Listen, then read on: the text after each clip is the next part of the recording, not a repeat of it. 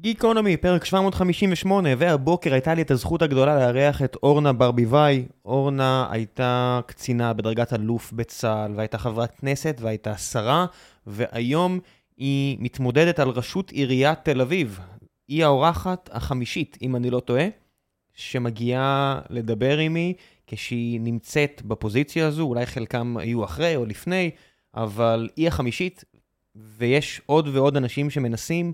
כי מצד אחד תל אביב היא עיר מדהימה, מצד שני יש הרבה אתגרים בעיר הזו, מצד שלישי יש פה ראש עיר כמעט נצחי, רון חולדאי, שרבים מאמינים שעשה עבודה מעולה, אבל יש כאלה שחושבים שאפשר לעשות עבודה טובה יותר, וזו בדיוק אה, הייתה רוב השיחה פה בפרק הזה, אבל כמובן שלא עסקנו רק בעיר תל אביב ומה אה, אורנה מתכננת לעשות שונה מרון, דיברנו גם על שילוב חרדים בצבא, על האוכלוסייה הערבית, על הכנסת הנוכחית, על יש עתיד, על שלל נושאים שהיה לי כל כך מעניין לשמוע את אורנה אה, ודעתה עליהם.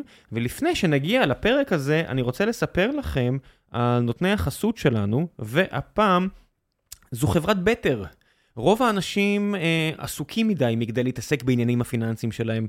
הם צריכים לדאוג לעבודה, למשפחה, לבית, לחיים שלהם, יש גם הרבה נושאים פוליטיים על הראש של כולם, מה שלא משאיר לכם, להם, הרבה זמן לחקור את כל האפשרויות הפיננסיות הזמינות, ומה שגורם לכם להפסיד הרבה מאוד כסף. הייטקיסט ממוצע מפסיד כרבע מיליון שקל בעמלות, ריביות ודמי ניהול, וזה מן הסתם המון המון כסף.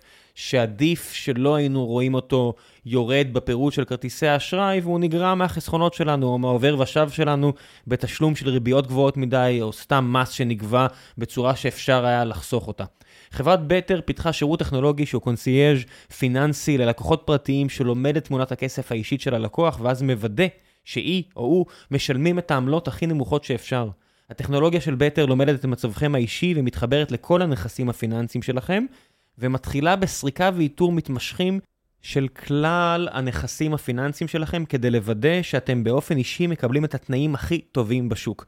כאשר המערכת מאתרת חיסכון, היא מודיעה לצוות וללקוח בכל פעם שיש הזדמנות כזו לחסוך כסף, ושולחת ללקוח הודעת וואטסאפ לאישור ביצוע פעולה, ומסבירים בהודעה כמה אפשר לחסוך ומה זה אומר, אה, ומה זה אומר. ומפה הצוות כבר מתקשר למי שצריך והכל מתבצע. אז איך פונים אליהם? חפשו בגוגל בטר טכנולוגיה, או לחצו על הקישור המצורף לפודקאסט הזה, טעמו פגישת היכרות בחינם בזום עם אחד הכלכלנים שלהם, שיציע לכם את השירות, ומשם תנו לטכנולוגיה שלהם לחסוך גם לכם מאות אלפי שקלים. ועכשיו, גיקונומי עם אורנה, מקווה שתהנו.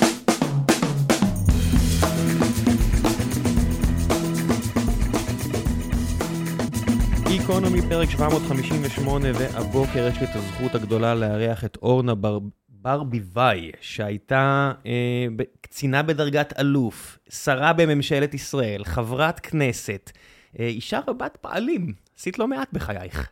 אכן, כשמקריאים את זה, זה נשמע הרבה פתאום. למה ש... ושלא מקריאים את זה, להיות קצינה לא, בדרגת אלוף לא, זה בקטנה? אתה, אתה מקריא את זה ברצף, זה וזה וזה, הילדים צחקו עליי לפני שבועיים, שלושה קיבלתי את אבירת השלטון, אז אמרו, אמא, בחייאת, תחליטי, את uh, שרה, אביר, אלופה, שרה ואבירה מספיק, די. אמרתי, אוקיי. קצינה בשייטת טייסת כן. מטכ"ל, את יודעת, זה כמו כן, החבר'ה ש... כל הארסנל. כן. כל הארסנל. ועכשיו את גם רוצה להוסיף לרזומה הזה ראשת עיר. אני לא אוהבת את הביטוי ראשת, אני חושבת שלך ולי יש ראש. וזה איבר, יש לנו אף, יש לנו ראש, ולכן אני ראש העיר, ולא ראשת. אז כן, אם היה פה גם אה, דורון ניר, שייסד איתי את הפודקאסט ומקליט בעצמו פרקים, אז הוא תמיד מתקן לראש העירייה. העירייה, אף אחד לא ראש העיר. הוא צודק, כן. הוא צודק, ראש העירייה. כן, נכון. ראש העיר אולי עלול אה, ליצור רושם אה, שווא אצל הבן אדם נכון, שמתמודד לתפקיד. נכון, נכון, זה ביטוי שגור, אבל זה נכון להגיד ראש העירייה, זה הדבר הנכון. כן, בסוף העירייה או המדינה גדולה מכולנו. לגמרי, מסכימה עם כל מילה. כתושבת העיר, מה את חושבת שהדבר הראשון שצריך להשתנות פה? תשמע, אני אה, מצויה ברחוב, אני מסתובבת, אני הולכת, אבל כמו שאני יודעת לעשות דברים, אני קודם כל בודקת אותם ברמה האמפירית. עשיתי סקר עצום, אז אני לא מנחשת, אני אומרת לך שהדבר הכי משמעותי היום זה הביטחון. הביטחון אה, ברמה הכי בסיסית של לפתוח דלת, לצאת לרחוב, לא להידרס, לא להיחבל ולא ליפול באיזה מפגע. להחזיר את העיר למה שהיא הייתה. בעיני רבים מאיתנו, עיר נעימה, תוססת, מלאת חיים, אבל שאפשר לחיות בה. והמפגעים הרבים בשנים האחרונות, והחוויה של עיר שהיא אתר בנייה אחד גדול, הגם שרוצים לדאוג לעתיד העיר ולראות אותה מתפתחת ונבנית, אנשים חיים כאן ועכשיו, ואותו סבא או סבתא, אותו ילד שצריכים לחצות כביש, עכשיו חסר להם מעבר חצייה. אותם אנשים שחיים בבית שבאחת בלילה, אתה יודע, שולחים לי מכל מיני מקום, מקומות דוגמאות, שבאחת בלילה הרעש הוא בלתי נסבל, ובשש בבוקר אותו רעש, אנשים רוצים לחיות במקום שנעים לחיות בו, קודם כל. אחר כך עלו דברים כמו יוקר מחיה, שנורא יקר, כשהרכיב של הדיור הוא מאוד uh, משמעותי. פי שתיים מקופנהגן, עיר שהיא די סבבה בסך הכל. העיר הכי יקרה בארץ ובין היקרות בעולם. נדבר על זה, אני מניחה. חינוך, חינוך, אנשים מרגישים שתל אביב הייתה, שהייתה בולטת לטובה בחינוך ברמות הכי בסיסית, שאתה קם בבוקר, רוצה להכניס אה, ילד לגן ולא מצליח, כי מודיעים לך, הסייעת לא הגיעה, תישאר בבית, ולא משנה לאיזה עבודה תכננת ללכת ואיך פגעת באחרים ובעצמך.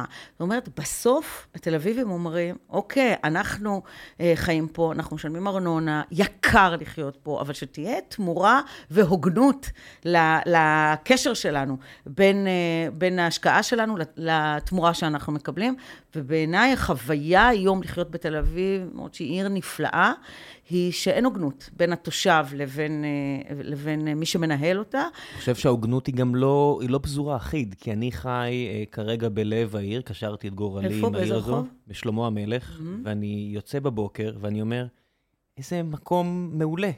ואם אני מגיע לשכונות אחרות בדר... בדרום או מזרח העיר... לא צריך ללכת רחוק בשביל להגיע לא, לזה, לא, לא, כן. ממש לא כן. רחוק. אם אני הולך לשוק התקווה, שאני מאוד אוהב, אני אוהב ללכת mm-hmm. לשם, ואני עובר בדרך, ואני אומר, הקלפים לא חולקו שווה בשווה. כן, לא, אבל זה בדיוק... מעבר למצב האישי, אני אומר, איך הנראות של הרחובות. אבל זה בדיוק עניין של מנהיגות. כשאתה מסתכל, אמרנו, ראש העירייה, אז אתה צריך להסתכל על כלל תושביה. תראה, אני בחרתי בחולדאי בעבר. אני חשבתי שהוא ראש עיר טוב.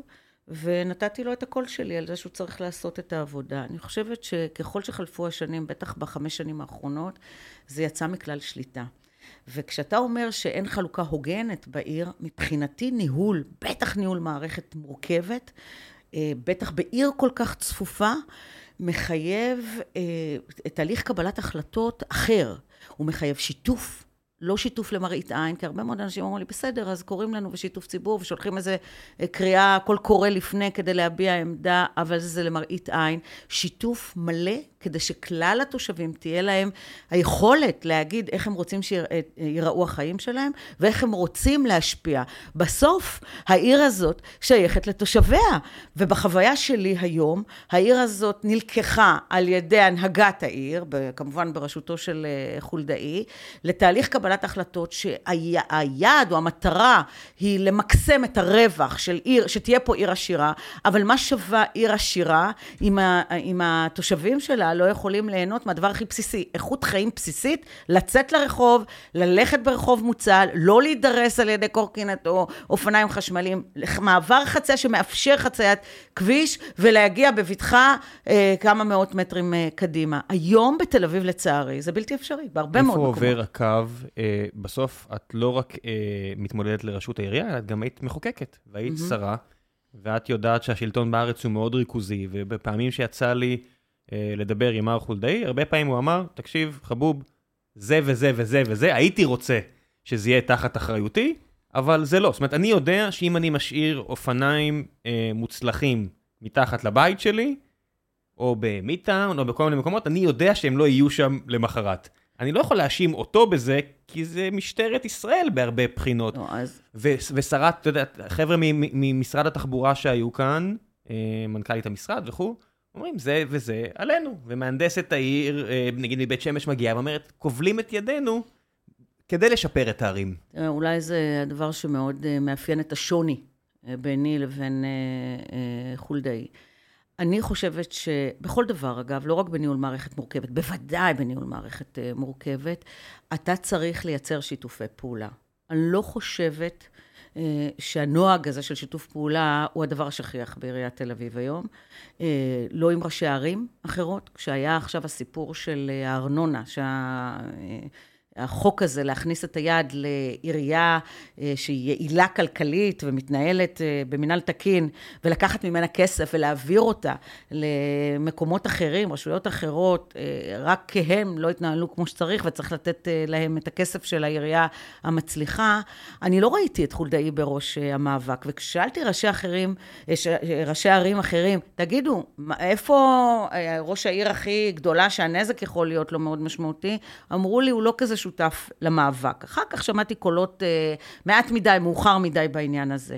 בסוף, אם אתה רוצה להוביל אה, מערכת, בוודאי עיר כל כך משמעותית, מעל חצי מיליון תושבים, אתה לא יכול להתנהל ב- בסגנון של כי ככה אני אמרתי, כי ככה אני החלטתי, כי אני יודע, כי הייתי פה 25 שנה ולכן אני רוצה להיות 30 שנה, וכל התשובות נמצאות בין האוזניים שלי. לא מקובל עליי.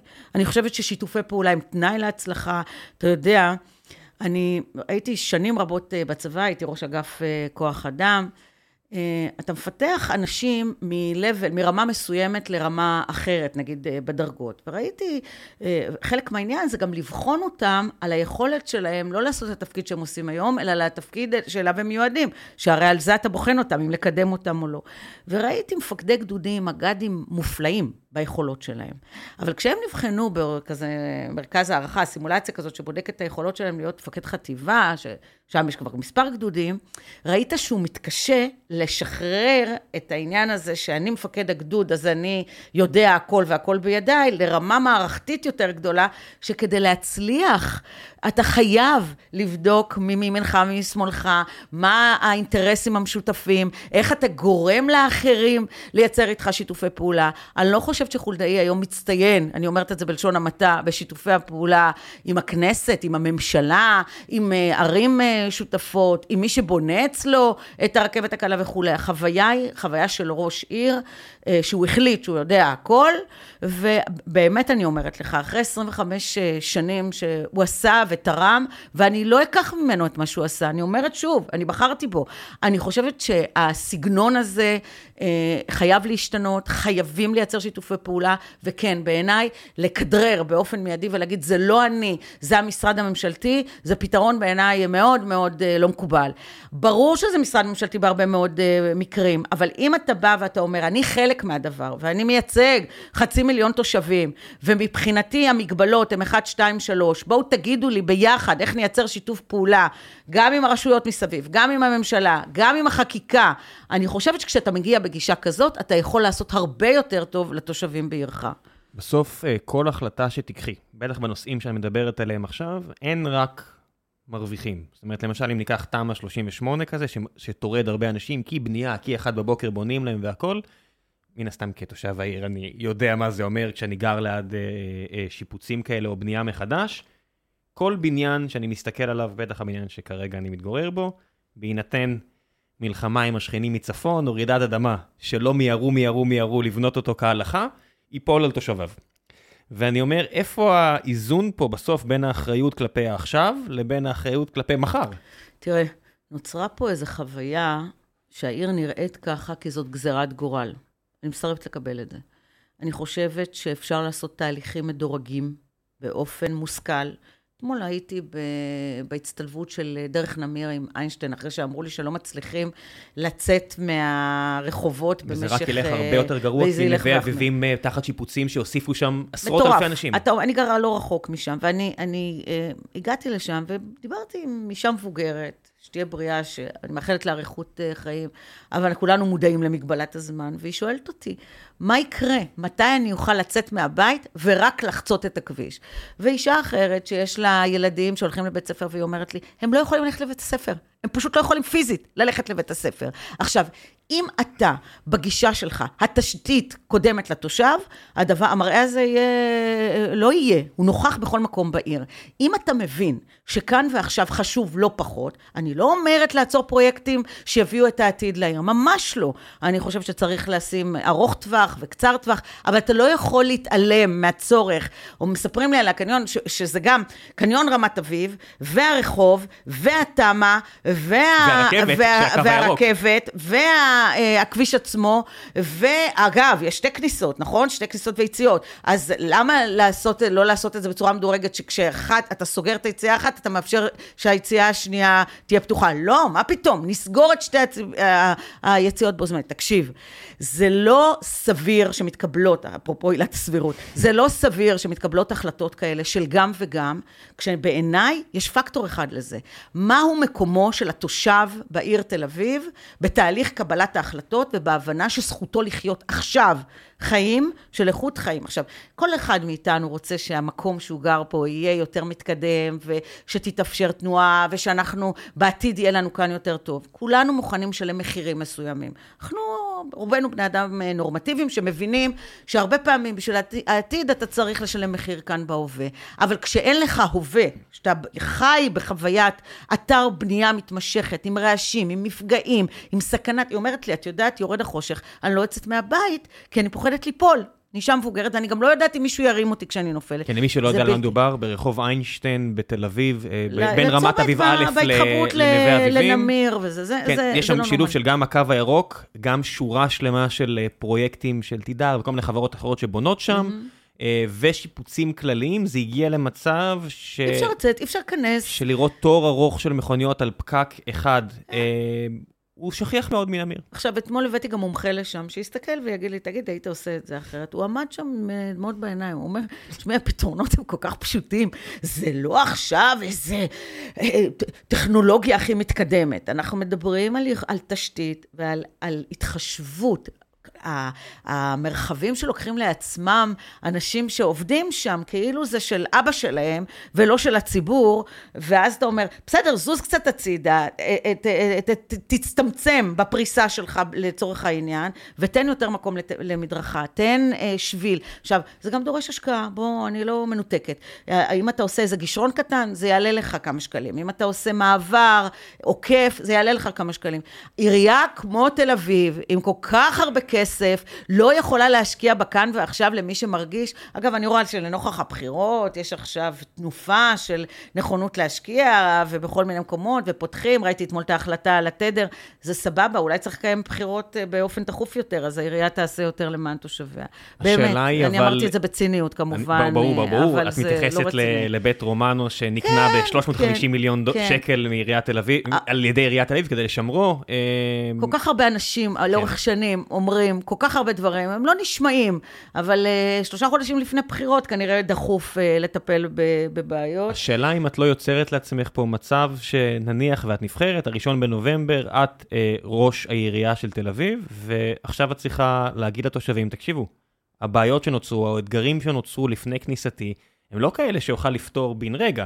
זאת אומרת, יש תמיד, כל מועמד אה, יכול להבטיח, ובסופו של דבר, המצב ברחוב איינשטיין, המצב ברוב העיר, את לא יכולה, לא תוכלי כנראה לשנות אותו באבחה אחת, זה פשוט אני- בלתי אפשרי כנראה. אני אומר, גם אם אה, אנשים יתקשו להאמין לפוליטיקאית, אבל אני לא מבטיחה משהו שאני לא, אה, לא יודעת לעמוד בו. אני לא בן גביר שהבטיח משילות, ואנחנו מדרדרים בכל... אה, ש- שלא, בכל- בחרת רף נמוך כן. מאוד פה לא, לעניות לא, אז דעתי. אני, אז אני אומרת, חלילה מישהו ישווה אותי לעניין הזה, שאני מבטיחה ודקה, אני מבטיחה משהו שאני לא יכולה לעמוד. אבל אני כן אומרת לך, אם אני משווה לרון, מצבי הרבה יותר טוב ממנו, כי לא אני גרמתי לנזק הזה, ואני מביאה את עצמי למועמדות לעיר. אגב, לא הייתי חייבת להתפטר, אני גם חייבת לומר את זה. החוק מאפשר לי אה, להיות חברת כנסת ולהתמודד אה, לראשות אה, עיר. אני חשבתי שזה חוק שהוא לא, לא מקובל עליי. אני חשבתי שאני צריכה להעמיד את עצמי ברף מוסרי יותר אתי, יותר מוסרי, אה, יותר אה, גדול, ועובדתית אה, התפטרתי. הנחתי את, אה, אני יוצאת לקמפיין בראשון, אה, יצאתי בראשון אה, אוגוסט, כשהנחתי מכתב אה, התפטרות. זה שונה, אם אתה משווה אותי אליו, שהתמודד למפלגה ארצית, ורצה להיות ראש ממשלה אז, אה, לא מזמן, ואמר מיציתי את תל אביב, ולא, ולא, בחר לא להתפטר. אז אם אתה משווה נגיד את הנורמות, אז אני לא מרגישה אה, לא נוח בהשוואה, להפך, אני חושבת שכך צריך לנהוג שליח ציבור. עובדתית, אני לא קוסמת, ואני לא יכולה לגעת עם מקל בכביש הזה, ופתאום הכל ייעלם. אבל אני כן יכולה לעשות מיד מיפוי מהיר של הנזקים באופן אופן אובייקטיבי, כשכלל הנתונים נפרסים. אני גם לא אה, מביאה מנהיגות של מלמעלה מהקומה ה-12. אני נוכחת בשטח, זה חלק מה, מהזהות שלי, מהאופי שלי. זה היה כשהייתי בצבא עם חיילים, וזה נכון בכל מקום, גם כשרת הכלכלה. כמות הנעצים על המפה, שהייתי בכל אזור תעשייה ובכל אזור תעסוקה ובכל מיזם אה, אה, כזה או אחר שמשרד הכלכלה תמך בו, היה מאוד משמעותי בעיניי לראות את הדברים מלמטה ולתת לזה תוקף אה, אמיתי.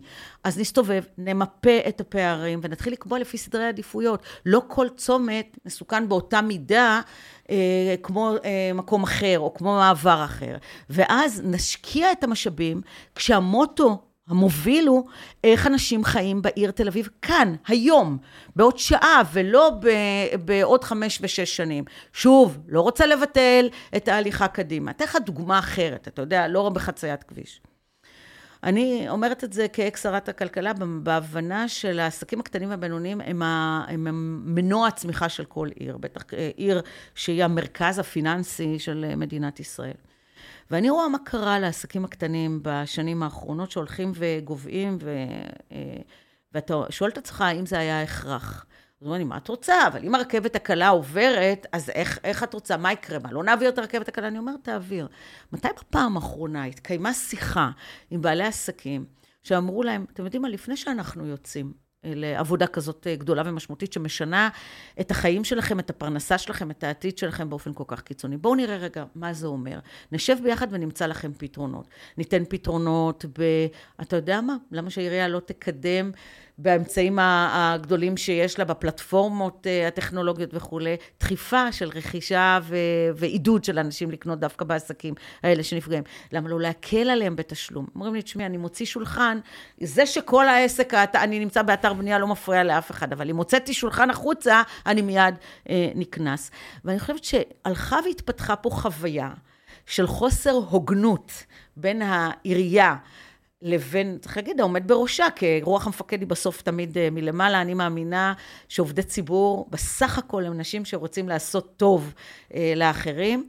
ו, ו, אבל בסוף כשרוח המפקד אומרת, אה, אל תראו בעיניים, אנחנו נוסעים, לא עוצרים ב, בשום תהליך, וגם אוכפים, אה, אה, נגיד, איזו מדיניות אה, לא גמישה. אני אומרת את זה בעדינות, כי אם אמרו לי אתמול, מעקלים חשבונות על, אה, מעקלים חשבונות על דוח, אז אומרת לי מישהי שעובדת איתי, נסעתי ברחוב, יצאתי בבוקר לעבודה, חזרתי, הכביש נחסם, עבודות. עכשיו, אחורה לא יכולה לנסוע, שמאלה אין לי פנייה, פניתי ימינה. פניתי ימינה, ואגב, הווייז גם הפנה אותה, הוא לא ממש מעודכן בשינוי של אותו יום. פנתה ימינה, רשמו לה דוח, חטפה דוח. פנתה לעירייה, אמרה להם, תראו, הכביש בבוקר היה ככה, אחרי הצהריים ככה, אני לא ידעתי, אני מבקשת מכם לבטל לי את הדוח. אמרו לה, לא, מה פתאום, אנחנו לא יכולים. אגב, אני שמעתי את חולדאי בעצמו אומר, אני לא יכול לנהוג בחוק בשונה מאחד לאחד. מה זה הדבר הזה של חוסר ההוגנות הזאת? עכשיו, אני, לא, לא להתבלבל, לא מעודדת עבריינות, ולא אומרת לאנשים תעברו על החוק, אבל אנחנו בני אדם, שהעיר משתנה נגד עינינו בצורה קיצונית. אנחנו צריכים, העירייה צריכה להתאים את עצמה לתושבים, והתושבים צריכים לדעת שמי שמטפל בהם, והתכלית של קיומה של עירייה היא לדאוג לתושביה, לדעת שלא לקחו להם את העיר הנפלאה הזאת שהם גרים בה, ומהרגע הזה הם הפכו להיות כלום ושום דבר בעיר. ועל זה אני מדברת ברצון שלי לשנות, בקשב ניהולי, בהבנת הצורך של, הצרכים של כלל התושבים בעיר, בכל חלקי העיר. קראתי החלטה של בג"ץ לפני כחודש, שמחייב את העיר על, על שטח קרקע כל כך קטן, 30 בתי בושת. והנציג אומר לה שם, מה, ב- מה, בדרום תל אביב, 30 בתי בושת, תקרא את החוות דעת של, אה, את ההחלטה של בג"ץ. כן, זה קראתי, זה היה זה באחד המוספים של הארץ לפני כמה שנים, אה, עוד גרתי ברחוב רש"י, זה היה לפני, אני חושב, עשור או משהו כזה, ומיפו שם... אה, בתי בושת ברחבי העיר. 30, בג"ץ אומר את זה. היה שם כמויות היסטריות, אמרתי, זה, זה מה שהופיע בהחלטה. זה הדהים אותי. והמשמעות של סחר בנשים, והמשמעות של הפגיעה ב, ב, ב, ברמה הכי בסיסית של כבוד האדם שם, אה, שלא לדבר על מי שגר שם ואומר, איפה, איפה ה... איפה המוסדות, איפה החוק, איפה... ויש חוק שאוסר... איפה המשילות? איפה המשילות, אפרופו כן? בן גביר. איפה היא? ו... וזה ממשיך ומתקיים, כי זה כאילו אזור ש... אה, לא חייבים להגיע אליו, ואם נגיע אליו, נגיע אליו בתשתיות, ולא נגיע אליו בהיבטים של הצרכים הבסיסיים של ילדים שהולכים מעל אה, חסרי דיור, או מעל, אה, או, או רואים בעין מה המשמעות של אה, למכור את הגוף בשביל אה, לעוד מנת אה, סם. זה לא יכול להיות כך, ובג"ץ גם אומר, הנציג שהיה שם, אה, אומר, אה, אנחנו מצטערים, אנחנו לא יכולים לאכוף את זה, וזה אומר, רגע, אבל לאכוף תנועה אתם כן יכולים, ולאכוף קנסות אתם כן יכולים, חייבים לעשות שינוי, ומחייב את העירייה להגיש גם התייחסות תוך חצי שנה. אז בוא נמשיך שנייה טיפה בבקשה. עוד קצת דרומה. בבקשה. יש uh, תל אביב היא לא רק תל אביב, היא תל אביב-יפו. ואני עכשיו שם את עצמי בנעליו של uh, תושבת או תושב יפו, ואומרים, או, oh, עכשיו הבחירה שלי הוא בין uh, טייס קרב לשעבר לבין uh, אלופה בצה"ל, כן. והנה עוד קצינים בצ, בצבא ההגנה ליהודים, באים אליי על הראש שלי שוב מישהי שלא תספור אותי, ואני אזרח, תושב סוג ב'. מה הבשורה שאת יכולה להציע לחצי השני של העיר הזו, שכמעט באף דיון כזה, החלק השני של העיר, קרי יפו, לא עולה? תראה, איך אני יודעת... הם תושבי העיר? איך אני יודעת שיפו אה, לא מאמינים בהנהגת העיר? אני רואה את אחוז ההצבעה שם. זה מה שרציתי להגיד, הם, פשוט, הם לא משתתפים. הם כן. פשוט לא יוצאים אה, להצביע, כי הם אומרים, במילא זה לא משנה. עכשיו, תחשוב על חוויה של אזרח, התושב, שחי בעיר שלך, ואומר לך, אני לא מאמין בזה שאתה, בזה שאתה סופר אותי ואתה תיתן לי, אתה תראה אותי בכלל. ואני כמובן רוצה לראות אה, אה, כל תושב. אתה יודע, היה נתון מעניין, הייתי ראש ועדת, יושבת ראש ועדת חוץ וביטחון בשומר חומות. והייתה התלקחות של, אני מזכירה לך, של הערים שבהם... אה, ניסו לשרוף ילד בשנתו, זה שהילד נשרף לא היה יהודי, לא אומר שהילד לא נשרף.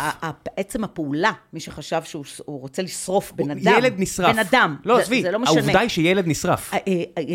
זה בדיוק מה שאני רוצה לומר. זה פה בעיר שלנו. זה מה שאני רוצה לומר. המעשה הקיצוני מאוד מטלטל. טוב, אתה חי בעיר, אה, ואתה אומר, איך יכול להיות שיש פה מי ששרף ילד, ושוב, לא משנה אם הוא ערבי יהודי, עצם הפעולה או המחשבה. ואני ניתחתי את הנתונים שם בכל מיני תהליכים. אגב, אני נולדתי ברמלה, אה, בעיר שחיים בה גם ערבים וגם יהודים. אני מכירה את הדינמיקה, מכירה את המורכבות. סליחה. ותהיתי, אה, אדם, אה, אה, נגיד עירוני, שעבר תהליכי, השכיל וכולי וכולי, אז יש שיאמרו לא, זה אנשים שהגיעו בחוץ, זה בכלל לא משנה מבחינתי. אדם הוא אדם, האדם. זה שעשה את זה, לא משנה איפה הוא מתגורר, והילד לא משנה אם הוא יהודי או ערבי, עצם הפעולה הזאת כזאת קיצונית. ואז עלתה מחשבה מאוד מעניינת. למי משווה את עצמו הערבי ביפו?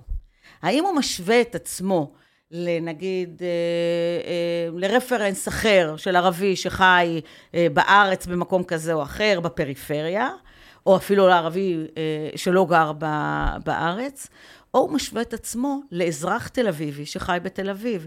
בעיניי הכי לגיטימי שהוא ישווה את התנאים שלו ואת ההתייחסות אליו לאזרח מהשורה הוא לא תושב הרגיל, אבל הפער בין מי שגר ליד שוק הפשפשים ביפו, הוא לא, זאת אומרת, אני, היה לי חברים שגרו שם, ו... ואשתי עבדה בניסן נתיב, ויצא לי לא מעט להיות ביפו. ו... ואחד הדברים שאני הכי כועס על בן גביר והממשלה הזו, זה הפער בין הדיבור על משילות לבין כמה מעט הם עושים. הם חושבים שחקיקה כמו חוק הפרוטקשן באמת מזיזה משהו, כשאין אכיפה. וכל כך מעט תיקים בכלל מגיעים לבית המשפט, אז זה נחמד שהעלית את חוק, את, את עונש המאסר על המינימום, אבל כשאני הולך ביפו ורואה בעיניים שלי אקדחים בקלות. כן, ואף אחד לא עוצר. ואני רואה את, את הבית הזה, הזה והזה, ואני אומר, אוקיי, למה פה יש מצלמות ולמה פה? ואני רואה אנשים חונים על מדרכה, כי אין חוק. כן. זה לא שלמה המלך איפה שאני גר, זה, זה, זה אקס טריטוריה. יש חוק, החוק לא נאכף כמובן, כן. באותו מידה זה אות מתה, כן. כמו שנאמר כן. ב, מהבחינה ביהדות. כן. אין חוק, וזה, ואת יודעת, אה, זוגתי הייתה משאירה את האוטו מחוץ לזה, והיו חורטים לנו ש... עליו. כן. לא, היו חורטים לנו עליו. וכי ההבנה היא ש... הכל אפשרי. הכל אפשרי. תראה, אני באמת, אני... אני מאמינה ש... שאין בעיה שאין לה פתרון.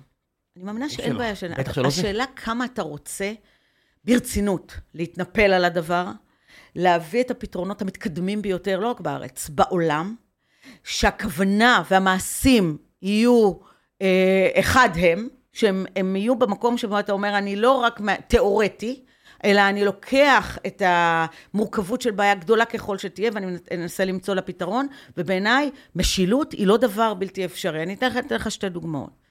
אחת, בממשלה האחרונה, סגלוביץ' אה, אה, הוביל את, ה, את מה שנקרא מסלול בטוח, את התוכנית אה, האדירה שהוא יצר. הוא יגיע לפה עוד חודש, הוא יספר על זה בעצמו? אז, אז, אז אני לא אקח לו, הוא יגיד לך. אבל הייתה פה תוכנית מקיפה ממשלתית, שנועדה לטפל במישורים שונים. למשל, פשיעה כלכלית יכולה הרבה פעמים, אתה דרך הכסף יכול להגיע ולראות...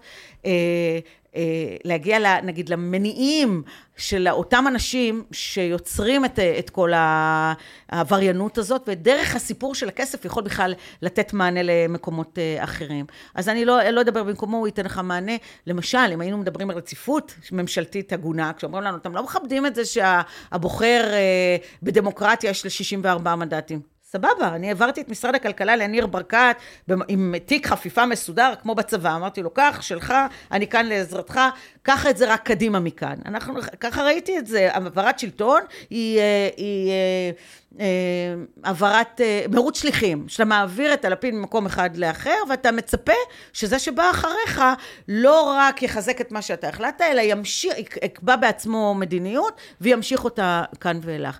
אבל כשמתחלף שלטון, שהתכלית הוא נבחר על משילות, והוא מרסק את מה שהיה כאן, במקום לקחת ולמנף לטובת האזרחים, אז אתה מבין שהכל כל כך ציני וצבוע. אבל אני אתן לך דוגמה ממני. כשאני פרשתי מהצבא, תהיתי מה אני רוצה לעשות כשאני אהיה גדולה. פרשתי... אה, אה, קורה אחרי, לכולנו. אחרי תפקידי כראש אכ"א, אגב, בימים סוערים אלה של ציון אה, צוק איתן, הייתי ראש אגף כוח אדם. היית צריכה למסור לכמה משפחות בשורות ממש לא נעימות. את הבשורות הכי קשות, גם למשפחת שאול, רון זכרו לברכה, וגם להדר גולדין זכרו לברכה, משפחת גולדין. ואתה יודע, בשם המדינה הגעתי למשפחות האלה, ואמרתי להם, צה"ל, מדינת ישראל, יעשו את הכל כדי להחזיר אותם הביתה. ואני חושבת שבמובן הזה לא עמדנו בהבטחה. המדינה, בוודאי העומדים בראשה, לא עשו את כל הנדרש כדי להחזיר אותם, והמאבק שלהם הוא כל כך צודק ונכון, שכשאני קובעת, אה, בשיתוף כמובן הרב הצבאי הראשי, את ההחלטה שהם אה, מתים והם לא יחזרו יותר לביתם, זאת החלטה מאוד קשה, מאוד קשה. אה, אני אה, משוכנעת שמכאן ואילך המדינה גם תעשה את הכל כדי להחזיר אותם, ולצערי, בציווי המוסרי הזה שאנחנו מצפים שחיילים אה, יתגייסו, ואם יהיה לנו זמן לדבר גם על הצבא והמשמעות. נגיע גם לזה, כי זה מספיק חשוב עכשיו. בדיוק, מאוד רלוונטי. אולי אפילו יותר מתל אביב, אני אטען. אני, אני לא יודעת, בסוף הכל חשוב, אבל יש מדינה, ואם מדינה כן. שולחת את חייליה לחרף את נפשם, ראוי לה. שתעשה את הכל כדי להחזיר אה, אה, את חייליה ולהביא אותם לקבורת ישראל. אבל סיימתי את השירות אה, בצבא, אם יהיה זמן תזכיר לי לדבר קצת על משלחת לאתיופיה, שהייתה אחרי זה משלחת יוצאת דופן, באופן שבו אני מסתכלת על אנשים. אפשר לפתוח סוגריים, את יכולה לספר עכשיו. לספר עכשיו. נחזור, אני מבטיח לך, לעירייה ולצוק איתן. מלחמה קשה. גם בחזית, גם ב, ב, בעורף, טילים, והיא נמשכת, ואני בבור, ואנחנו, מקבלת החלטות מאוד קשות. ואני, אה, אגב, לסיים תפקיד.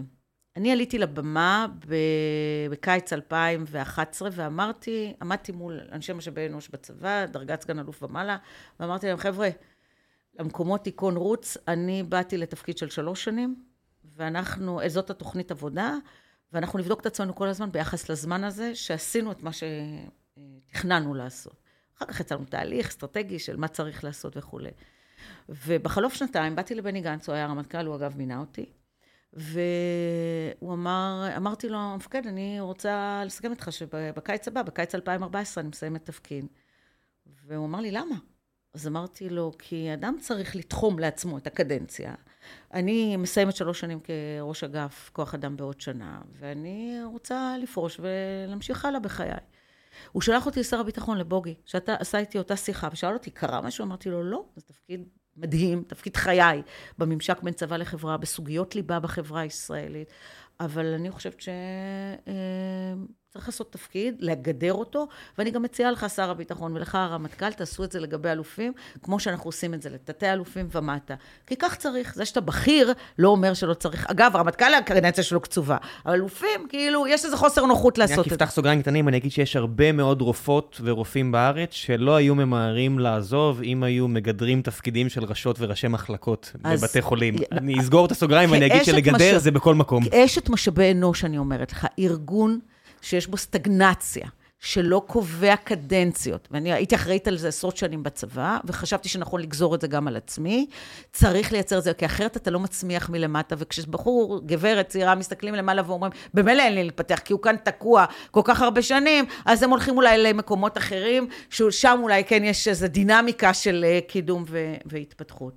ומגיע קיץ 14 ופורץ צוק איתן, פורץ, כאילו, כבר היה לי מחליף, אז תחשוב על זה, אה, חגי טופולנסקי היה המחליף שלי, הוא יושב איתי בחדר, חמ"ל נפגעים, חדר מלחמה, אה, במערך הנפגעים שלי, הודעות על חללים אה, מגיעים, והוא יושב והוא לומד את תהליך הטיפול במערך הנפגעים, שהוא מערך נפלא, אולי פודקאסט אחר נעשה עליו, על המשמעות של, אה, של המערך הזה, והוא נכנס לתפקיד במקום הכי, אה, הכי אה, אותנטי, בחיבור שלו לשטח בצורה הכי ישירה. ואני מאמינה שכך צריך להעביר כל תפקיד, להעביר אותו בחפיפה סדורה ולאפשר לדעת את זה. טוב, אני, משתר... אני יודעת, אני אמורה לסיים תפקיד, וזה כאילו, זה היה הדבר שאיתו, האקורד שהייתי אמורה לסיים. בעיצומו של צוק איתן אני מחתנת את בתי, את מור, ב-22 יולי 2014. תחשוב שאני עוסקת בהודעות על חללים ואורון שאול, זהבה, אימא של אה, אורון, אה, אישה יקרה, אומרת לי, אבל אני יודעת שאת מחתנת את הבת שלך. אמרתי לה, כן, וככה זה היה. הגעתי מהודעות מאוד קשות, מאוד אה, לא פשוטות. וכשאתה אה, מנהל חיים מורכבים ויש לך גם וגם, אז אתה, מלאכת הקודש הזאת הופכת להיות חלק מאוד מאוד כואר, מאוד בסיסי בקיום שלי, לא רק שלי, של כל המערך הזה, ובמקביל לחיים עצמם. אז הבת שלי מתחתנת, אני מחתנת אותה, מגיעה וחוזרת אה, לאותו חמ"ל אה, נפגעים. ויכולתי לסיים את השירות בזה, אבל אה, החוויה המאוד מעצימה שהייתה לי, הייתה להוביל אה, בספטמבר 14, הובלתי משלחת אה, של יוצאי אתיופיה לאתיופיה. מה זה יוצאי אתיופיה? אנחנו לא קוראים לאנשים שחיים בארץ, הגיעו מאתיופיה, אתיופים, אבל הם סדר גודל של פחות מ-2% באוכלוסייה. בצבא הבנתי מהר מאוד שאנחנו לא מטפלים בהם כמו שצריך, כי אם אני אומרת שהצבא זה בבואה של החברה, זה ממש ככה. הצבא, אה, מגיעים אליו, מגיעות אליו ההזדמנויות והבעיות שלא טופלו בחוץ, ואתה... סוף 2014 זה מעט אחרי מחאת האתיופים? אה, לא, המחאה של יוצאי אתיופיה הייתה אחר כך. אבל זה ממש באותה שנה, לא? אה, אני לא זוכרת אם זה באותה שנה או שנה אחרי, אבל אני זוכרת, אני זוכרת שהמשטרה... בסמיכות מספיק קרובה. אה, המשטרה פנו אליי לשאול מה עשינו בצבא כדי לתת אה, מענה, וניסינו למצוא כל מיני פתרונות. הנורה האדומה שנדלקה הייתה הכליאה, אחוז הכליאה. היה שלב בצבא שהיו 15 אחוז יוצאי אתיופיה בכלא. בין. לא, לא 15 בכלא, אבל מתוך הכלואים, 15 אחוז מהם... פי שבע וחצי מחלקם היחסי. נכון, כן. מהשיעור שלהם באוכלוסייה. אמרתי, זה לא, לא ייתכן. עשינו כל מיני פעולות, כולל לכתוב להורים באמהרית, ושיתוף פעולה משרד הרווחה שיעביר נתונים, וגרייס כזה שאתה נותן, וחיוב מפקדים לעשות ביקורי בית, והיה כל מיני פעולות. שהובלתי כדי לייצר מענה, כי לא יכול להיות שאנחנו לא יודעים לקלוט את השני אחוז האלה. אימא שלי עלתה מעיראק בת 13. אה, אגב, אני לא מאלה שחושבים שעשו בכוונה למי שעלה, וכל הרולקסים והקיפוח כתפיסת עולם, זה, זה לא היה בבית שלנו. אבא שלי עלה מרומניה, אימא שלי הייתה אה, מעיראק, בלי אה, מדינת ישראל הם לא היו נפגשים לעולם. גם הילד שלי, השם משפחה שלו זה אספיר, עיראק, שרמן, רומניה. וואלה. כן. וואלה, יפה. אתה רואה, חשבתי שרק אצלנו זה היה הגנב מבגדד, כי ככה אה, זה היה כן, בדיחה תמיד. אז גם אצלנו אספיר שרמן זה השם משפחה. יפה. אז, אה, ובטח היו חיים קשים. אמא שלי עלתה מעיראק עם... עם עם 11 נפשות, עבדה בתל עדשים להביא, עמדה בתור להביא דלי תפוחי אדמה לאימא שיהיה מה להאכיל את ה... אבל חוויית הקיפוח לא הייתה מעולם חלק מה, מהזהות שלי. אבל אני זוכרת את כל הסיפורים על הקושי, על המורכבות של קליטה, על מעברות וזה. אמרתי, טוב, אבל אנחנו עכשיו בשנות האלפיים לא יכולים לעשות את התיקונים שמאפשרים לנו לקלוט אה, עלייה. ובאיזשהו שלב אני אומרת, תשני רגע את נקודת הגישה. מהתבוננות על הבעיה, תסתכלי רגע על הפתרון. אה, תביאי את מי שכן הצליח. ואני אוספת אולם אה, של קצינים ונגדים יוצאי אתיופיה. ואני אומרת, עומדת מולם ואומרת להם, תקשיבו חבר'ה, הסיפור הוא לא איך הצבא קולט את יוצאי אתיופיה ומאפשר להורדת הריקויות וכליאה וכולי, אלא מה אתם כמודלים בקהילה, בתוך המקום שבו אתם נמצאים ומשרתים בו, עושים אחרת כדי שהקהילה תהיה, התיווך של הקהילה הזאת לציבוריות הישראלית, בוודאי לשירות הצבאי, תהיה יותר טובה. ומכאן יוצאים לפעילות מדהימה, שהם אה, השומרים של אחיהם, בצורה הכי ישירה, לוקחת משלחת של 50 אה, אה, קצינים, קצינות, נגדים, נגדות לאתיופיה. היינו שם שבוע ימים. אמרתי, אם אנחנו יוצאים לכל מיני מקומות, אפשר לצאת לאתיופיה, שבחוויה האישית שלי, זאת הייתה חוויה בעיניי הכי משמעותית אה, בשירות הצבאי, ותחשוב שככה יצאתי מהצבא, כן. עם, עם, עם עוצמה, אה, את רגשות כל כך גדולה, כי במקום שהם היו אה, ביישנים, ו, וככה פחות הרגישו נוחות עם החיבור הזה, כאילו יש סתירה. בין המורשת של יוצאי אתיופיה לבין הזהות שלו כקצין ישראלי וכולי, פתאום זה הכל התחבר, ופתאום באוטובוס נשמע שפה אמהרית. הם, הם הרשו לעצמם לדבר כשהם ראו את אימא שלהם, אה, תיאורטית, אה, לוקחת את, ה, את האוכל ו, את, ועושה על הטאבון את, את האוכל שלהם. ואתה אומר, משהו בדבר הזה של להראות את הטוב ולייצר את החיבור האנושי הזה, עושה שינויים מהותיים, ואני חושבת שהצבא לקח את זה מאוד uh, קדימה עם ההתמודדות. את חושבת שהצבא צריך לעשות את זה גם עם האוכלוסייה החרדית? זאת אומרת, אנחנו חודשים מפני כנראה פיצוץ עצום בתוך אוכלוסיית כן. ישראל על הסוגיה הזו, כן. אין לברוח מזה. כן, אבל אני... וצה"ל יצטרך להחליט אם הוא... תכף אני רוצה מילה כן. על... אני אגיד לך מילה על חרדים, אני רוצה קודם דוגמה אחרת. אני, אני רק אגיד לך על חרדים, שהמנהיגות הפוליטית של החרדים לא רוצה בשילובם של חרדים בצבא. כי אם היא הייתה רוצה, זה שונה מיוצאי אתיופיה, שכל העולם, כולנו רצינו שהם יצליחו. והשירות הצבאי היה אמצעי מאוד משמעותי להתערות שלהם בחברה הישראלית וללקיחת חלק בתרומה הביטחונית. אבל אני תכף אדבר על חרדים, כי יש לי רבות מה לומר. אבל כשאני פורשת מצה"ל אחרי הדבר הזה, אני uh, תוהה מה אני רוצה לעשות, ואני אומרת, uh, אני לא רוצה ללכת לעולם העסקי, זה פחות מדבר אליי, אני רוצה לעסוק בסוגיות חברתיות, ואני עושה מלא דברים מרתקים. אני מגישה כמוך בגלי צה"ל את רצועת הביטחון, כמובן בהתנדבות, אני עושה, מנהלת את אה, יו"ר, אה, יו"ר מכללת אה, עמק יזרעאל, האקדמיה, כי אני גרה בעפולה, הזכרתי לך, ורציתי להתחבר להשכלה כרכיב מאוד משמעותי בפיתוח של ילד, ילדה שגרים בפריפריה, ולנסות לקרב את, ה, את ההזדמנות לאותו פוטנציאל נפלא שיש בפריפריה. בפריפריה. אמרתי, השכלה היא דרך uh, טובה שלי להשפיע, אבל דבר החשוב מאוד שאני עושה, אני עומדת בראש קרן למיזמים לאומיים, שעוסקת בהורדת זיהומים בבתי חולים. עכשיו תגיד לי, מה לך ולזיהום בבתי חולים? כלום. אני לא אה, מכירה, אני לא אשת רפואה, אני לא אשת בריאות, אני לא נמנית על הצוות הרפואי, אבל זו סוגיה ניהולית. ואני אומרת את זה כי בסוף כשאתה בא לניהול, יש מתודולוגיה לאיך אתה ניגש לסיטואציות. כן, דוקטור גליה ברקאי אה, התארחה פה, והפרק יעלה רק אחרייך, היא מנהלת את אה, בית החולים שיבא מרחוק, ביונד. כן. אז היא בדיוק דיברה על העניין הזה של, של רפואה מרחוק כדי למנוע פחות אשפוזים. אבל היא נכנסה גם למספרים, זו סוגיה כל כך גדולה. עזוב, אני לא ארחיב לא את זה. ניכנס, כן. אני לא ארחיב, אני רק אומר לך שהיו, שחשבו שירדתי מהפסים, כי אמרו לי, זיהומים זה, זה, זאת המחלה של הרפואה המערבית, את לא יכולה לצמצם אותם.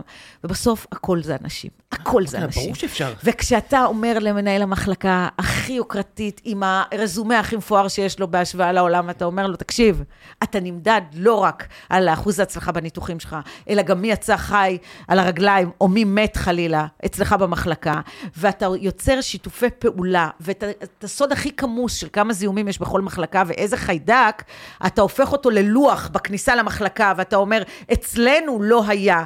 וקראנו לפרויקט הזה מגן חיים, וצילמנו אותם עם uh, עצמם, את אנשי צוות הרפואה ואת ה, אנשי הניקיון, סיירת הניקיון וכולי, עומדים ואומרים, אנחנו מגנים על החיים בבית חולים שלנו.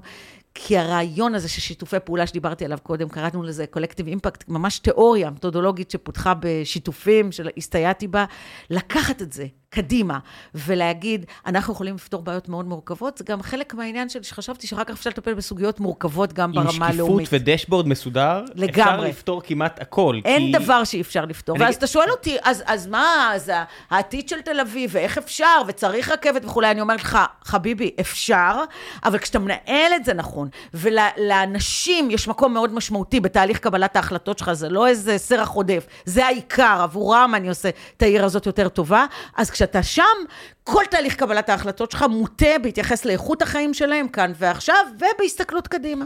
אז בואו, לפני שנגיע לשלב השאלות מן הקהל, אבל רצית להתייחס רגע לחרדים, מילה? כן, לא נגיע, נגיע אוקיי. גם לזה, לא מילה, ניתן לזה את אוקיי, המקום הראוי לו, בבקשה. אבל אני רוצה לסיים משהו, סוגיה אחרונה בנוגע לעיר תל אביב, לפני שחרדים ואז שאלות מן הקהל. היי חבר'ה, לפני שנחזור לפרק, אני רוצה להזכיר לכם, לספר לכם ולהזכיר לכם שהפרק הזה הוא בחסות חברת בטר. בטר אה, מציעה לכם כלי שיעזור לכם לחסוך ולייעל את המשק בית שלכם ואת כל השירותים הפ- הפיננסיים שאתם צורכים. אה, שירות איתור החסכונות של בטר הוא חינמי לתמיד. התשלום הוא על בסיס הצלחה בלבד, ולרוב לא מהצד של הלקוח. למשל, אם המערכת מזהה שמגיע לכם החזר מס, האיתור בחינם, ואם תרצו שבטר תבצע את ההחזר במקומכם, זה יהיה על בסיס הצלחה ויעלה לכם 10% שקיבלתם חזרה. בבטר מקפידים לא לקבל השקעות מחברות הביטוח ולשמור על האלגוריתם שלהם אובייקטיבי, ולדאוג שהם עובדים בשבילכם. אז איך פונים אליהם? חפשו בגוגל בטר טכנולוגיה או לחצו על הקישור שמצורף לפודקאסט הזה, תאמו פגישת היכרות בחינם בזום עם אחד הכלכלנים שלהם, שיציג לכם את השירות, ומשם תנו לטכנולוגיה לחסוך גם לכם מאות אלפי שקלים. ועכשיו, בחזרה לפרק עם אורנה, מקווה שאתם נהנים. מערכת החינוך. כן. כי מי שיש לו אה, ילדים בעיר, ילד, ילדים, אין דבר ש... זאת אומרת, אני, אני יכול להגיד, אה, חבר אה, חזר ארצה אחרי 15 שנה מקליפורניה וניו יורק, באמת, בן אדם מאוד מוכשר, משפחה, שלושה ילדים, אחרי שנה חזר לקליפורניה. מה ששבר אותו לא היה. בגן. אה, לא, אז יש לו שלושה ילדים, רק אחד בגן, אבל מה ששבר אותו אה, זה לא השינויים בחקיקה המשפטית, הפיכה, לא הפיכה, לא אכפת לי איך אתם קוראים לזה, מה ששבר אותו זה מערכת החינוך בארץ. והוא היה בבתי ספר באמת הטובים ביותר, פשוט הפער בין מה שהוא ראה בקליפורניה למה שהוא ראה בתל אביב, לא באר כן, שבע, איפה שאני כן, גדלתי, לא רמלה, לא עפולה, תל אביב. הפער היה בלתי אפשרי עבורו, זה, זה באמת ברמה ששבר את ליבו והוא לא יכל להישאר פה. עכשיו, מבין, לא מבין את זה, אני, אני, אני חי בתוך העיר, וכרגע הציפיות שלי עם מערכת החינוך, אני מודה, הם אפס. ויתרת. אני, אני, אני נורא. אומר ש... זה אני נורא. ויתרתי. זאת אומרת, עצ... רק, אנשים אומרים, זה לא בייביסיטר. אני תראה מה קורה. אם רק תביאו לי את הבייביסיטר, אני הבאתם אותי תודה. למצב שאני מצפה כאילו, שאפילו בייביסיטר אני כבר לא מצפה לו, כי כמו שאמרת, גם אני חוויתי שפתאום אין, אין גן, אין סייעת, אין מחליף. הסייעת באה אלינו ואומרת לנו, הסייעת, הגננת אומרת, אני לא יכולה. יש פה יותר מדי ילדים, הסיטואציה בלתי אפשרית, הצוות מינימום. מגיע מערים אחרות, כי בלתי אפשרי לגור פה עם השכר הזה, אז הם צריכות להגיע, או צריכים להגיע ממרחק גדול, ואני מסתכל על זה ואני אומר, בא לי רק לחבק אותם, כאילו הסיטואציה בלתי אפשרית. כן, בא לך לחבק אותם כי אתה לא הולך לעבודה. תראה... לא, לא, באמת אני אומר לך, אני אני- לא אני לא אני- נוגד, אני. אמרתי את זה בציניות כמובן. לא, אני לא אומר לחבק. אני באמת לא, רוצה אני, לחבק. אני מסכימה כן. איתך, אני אומרת לך, אתה כועס ואתה רוצה לחבק, כי אתה יודע שהן אני צודקות. לא כועס עליהם. אני לא כועס עליהם. לזה בדיוק אני מתכוונת כשאמרתי את זה, כי... כן. תראה, וזה עוד פעם, האם הסוגיה הזאת, הנושא הזה לא ניתן טיפול? אז קודם כל, כשאני מסתכלת ארוך טווח, בעיניי חינוך הוא, יש את המשפט הזה, הדואג לדורות אה, אה, זורע.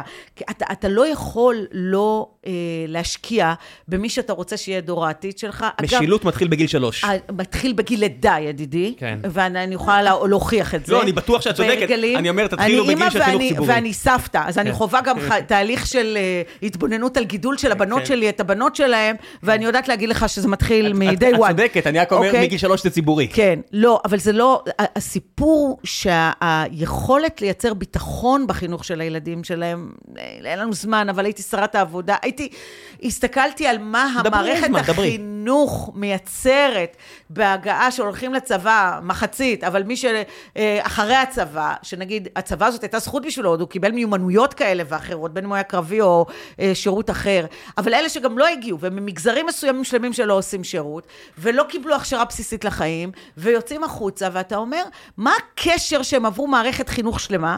12 שנות לימוד, לשוק העבודה ולצרכים.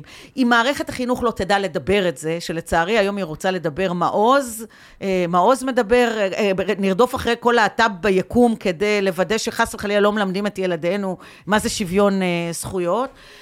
במקום לעסוק בזה, כן, לדבר, בטח בערכים הליברליים, אני חושבת שתל אביב צריכה להוביל כ... איך אני אגיד לך?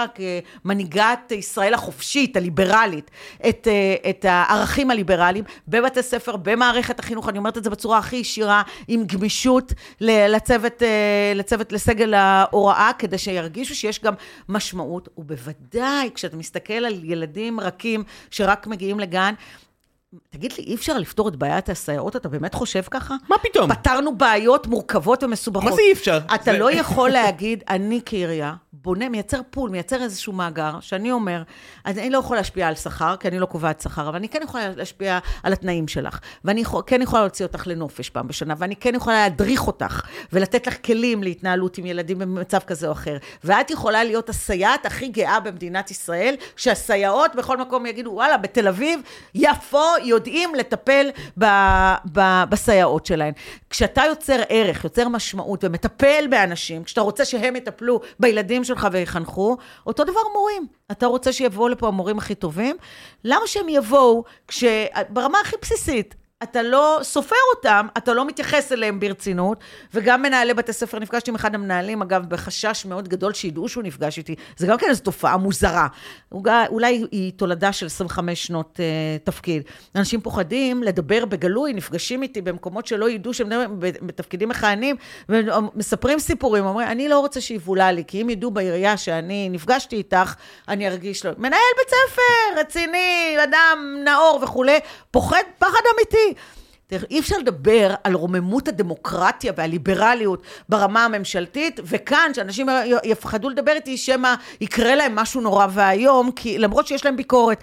מה, אנחנו באמת התבלבלנו? אני חושבת שצריך לשנות את התרבות הזאת, צריך כן לדבר עם הציבור, וכן לייצר דינמיקה, שבה לכל אחד יש יכולת להשפיע איך יראו חייו. בסוף, תהליך החלטה, קבלת החלטות, הוא שלי כראש עירייה.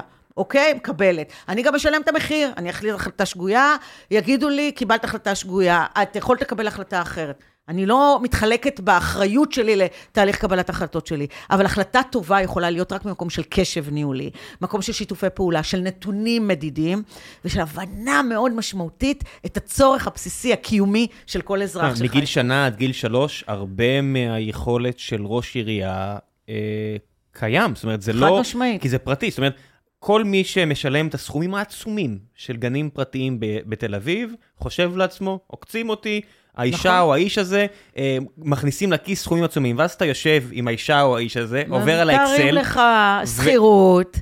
כוח אדם, אלה ההוצאות הגדולות ביותר. ביטוחים גדולים. ביטוחים, רגולציה וכולי, מביאים אותך. יקר בעיר הזאת ברמה שזה זולג הלאה. האנשים האלה, ואני מכיר כמה וכמה, שניסו לעשות יותר, נחוו, חזרו אחורה, ניסו לעשות יותר רשת של גנים או דברים כאלו, כי יקר בעיר. זאת אומרת, האם העיר לא אמורה, או צריכה, לפחות בגיל שנה עד שלוש, כי את, כמו שאת אומרת, את מבינה את החשיבות של שנה עד שלוש, איפשהו לעזור מהבחינות, כדי שגן לא יעלה 5,000 שקל, ובלי יום שישי. תראה, אתה יודע איך אני רואה את התוצאה, וממנה אני גוזרת את המשמעויות? בהגירה השלילית.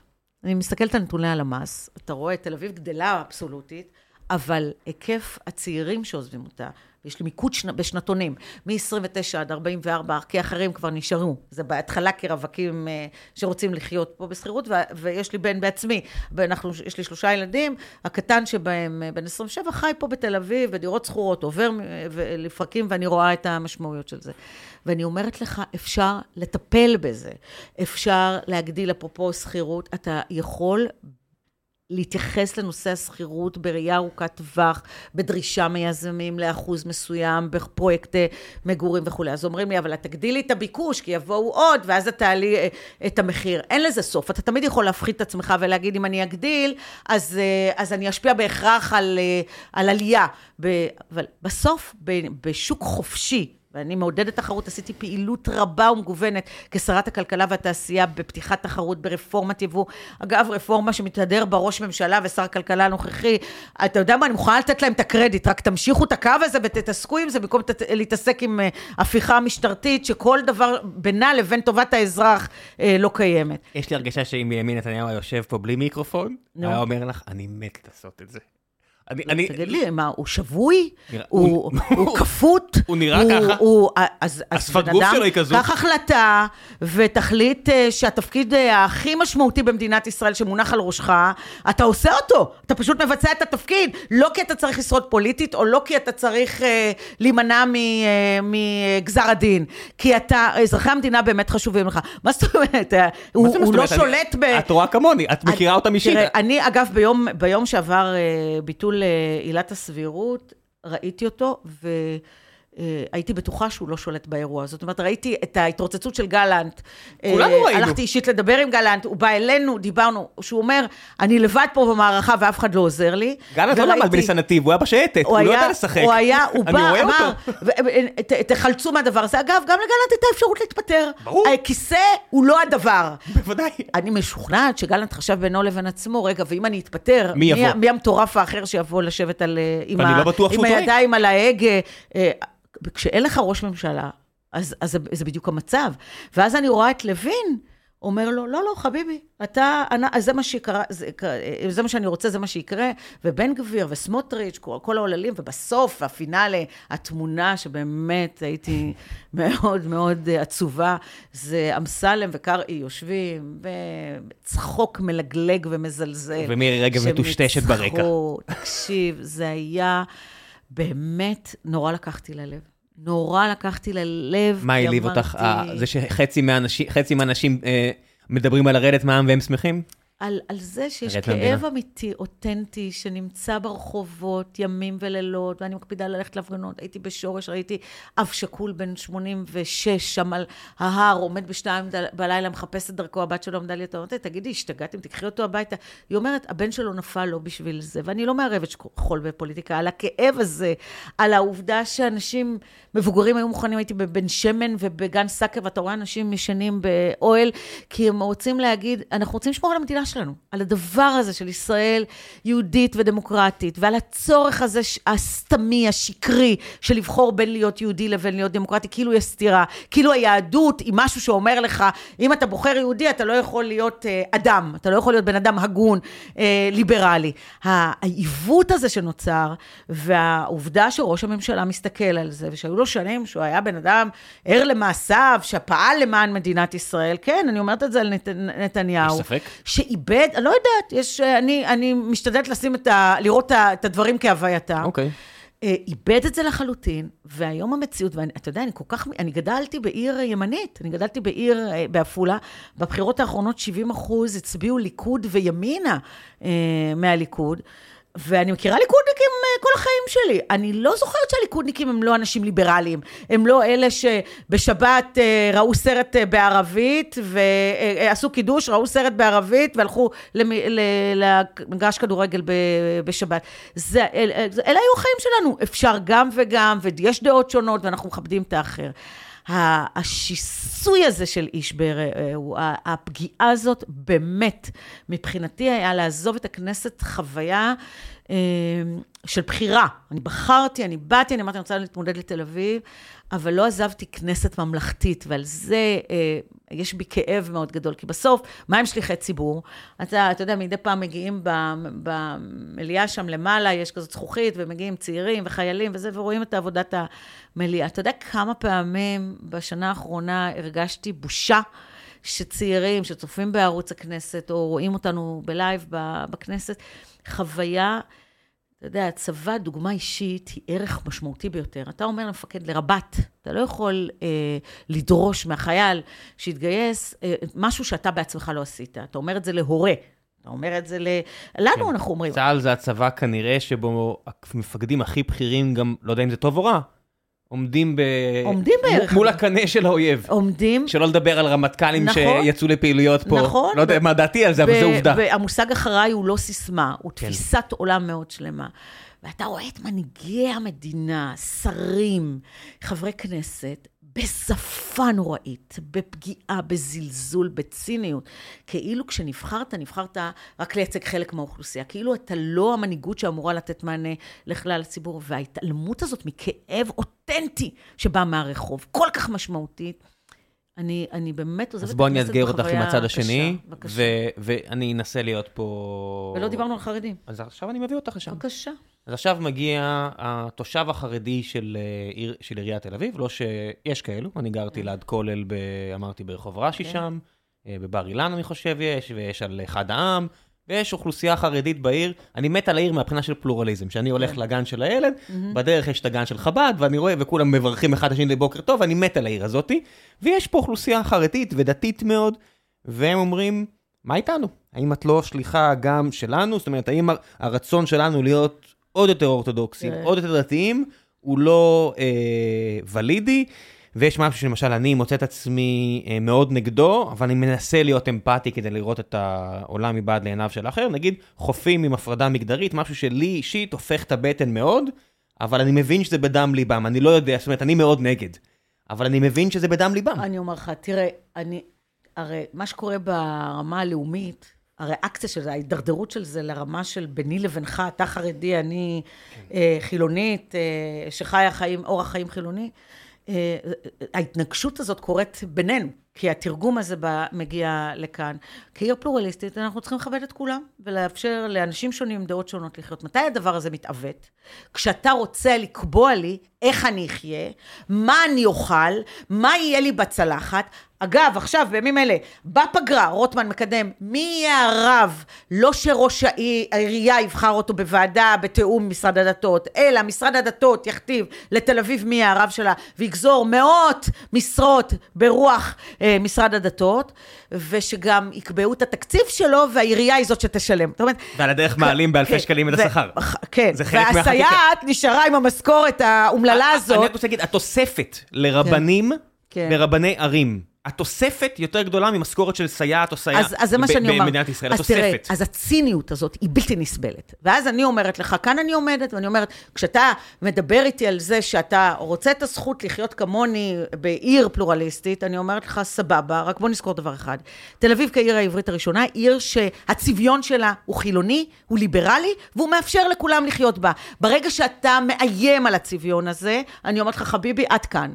וכאן הגבולות באים. אני רוצה לך אכבד אותך כשאתה הולך בדרך לבית אה, הכנסת, ואני לא אעשה לך דווקא ואכניס אה, לשכונה דתית אה, תחבורה ציבורית בשבת. אבל תחבורה ציבורית בשבת תהיה, ועסקים בתל אביב יהיו בשבת, לא כי אני מזלזלת בשבת, אני אחליט איך אני בוחרת לכבד את השבת ובאיזה דרך לנהוג בה. אבל העיר הזאת, הצביון שלה הוא צביון ליברלי, ואני לא רואה מצב שבו צריך יהיה לתת למישהו שחושב שהוא יהפוך אותה לאחרת, לתת לזה דרור. יש שיגידו שהחרדים בברוקלין מסתדרים היטב כשהם הולכים לבית הכנסת ויש אוטובוס לידם. יש לי חדשות בשבילך, החרדים בברוקלין עובדים, קמים בבוקר והולכים לעבוד, גם... ותורמים לכלכלה של ברוקלין. אני חושב שגם הרבה מהחרדים בתל אביב אה, עובדים. אה, אבל זה בדיוק העניין. כן.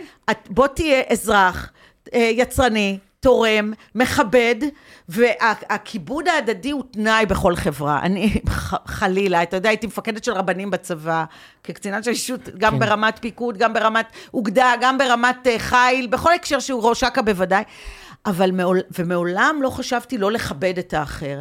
אבל כשאתה חושב שאתה תבוא ותשנה את הצביון, ואתה, אתה יודע מה, תעשה דווקא, או תתחכם, ותעשה את זה, בדרך חמקמקה, כדי אה, ל, ל, לתקוע שורשים שאומרים, מקומך כחילוני, אתה העגלה הריקה, אתה לא תחיה פה, אני אומרת לך, אני אעמוד על המשמר הזה מכל משמר, אני אכבד את האוכלוסייה הדתית, שומרי המסורת, החרדים, אני לא אתן לגיטימציה לפגוע בעיר בצביונה וביכולת שלהם להחליט לכל אזרח אחר איך הוא יחיה, מה יהיה אורך המכנסיים הקצרים, או חלילה הקהילה הלהט"בית. תשמע, אני שמעתי את מרגי השבוע, שבוע לפני כמה ימים, שאמר על הסיפור של uh, זכותם של uh, להט"בים לאמץ ילדים. והוא אמר, בהיבט של טובת הילד, אני לא חושב שנכון לתת ללהט"בים. אתה יודע כמה זוגות להט"בים אני מכירה? כן, יש לי, מן הסתם כתושב העיר, אין גן שאתה לא רואה. כן. ואני אומרת לך, אני גדלתי, לא דיברנו על זה, אולי נעשה עוד פעם אה, פודקאסט. אפשר לעשות בכיף. אני, אני גדלתי ב, ב, במצוקה,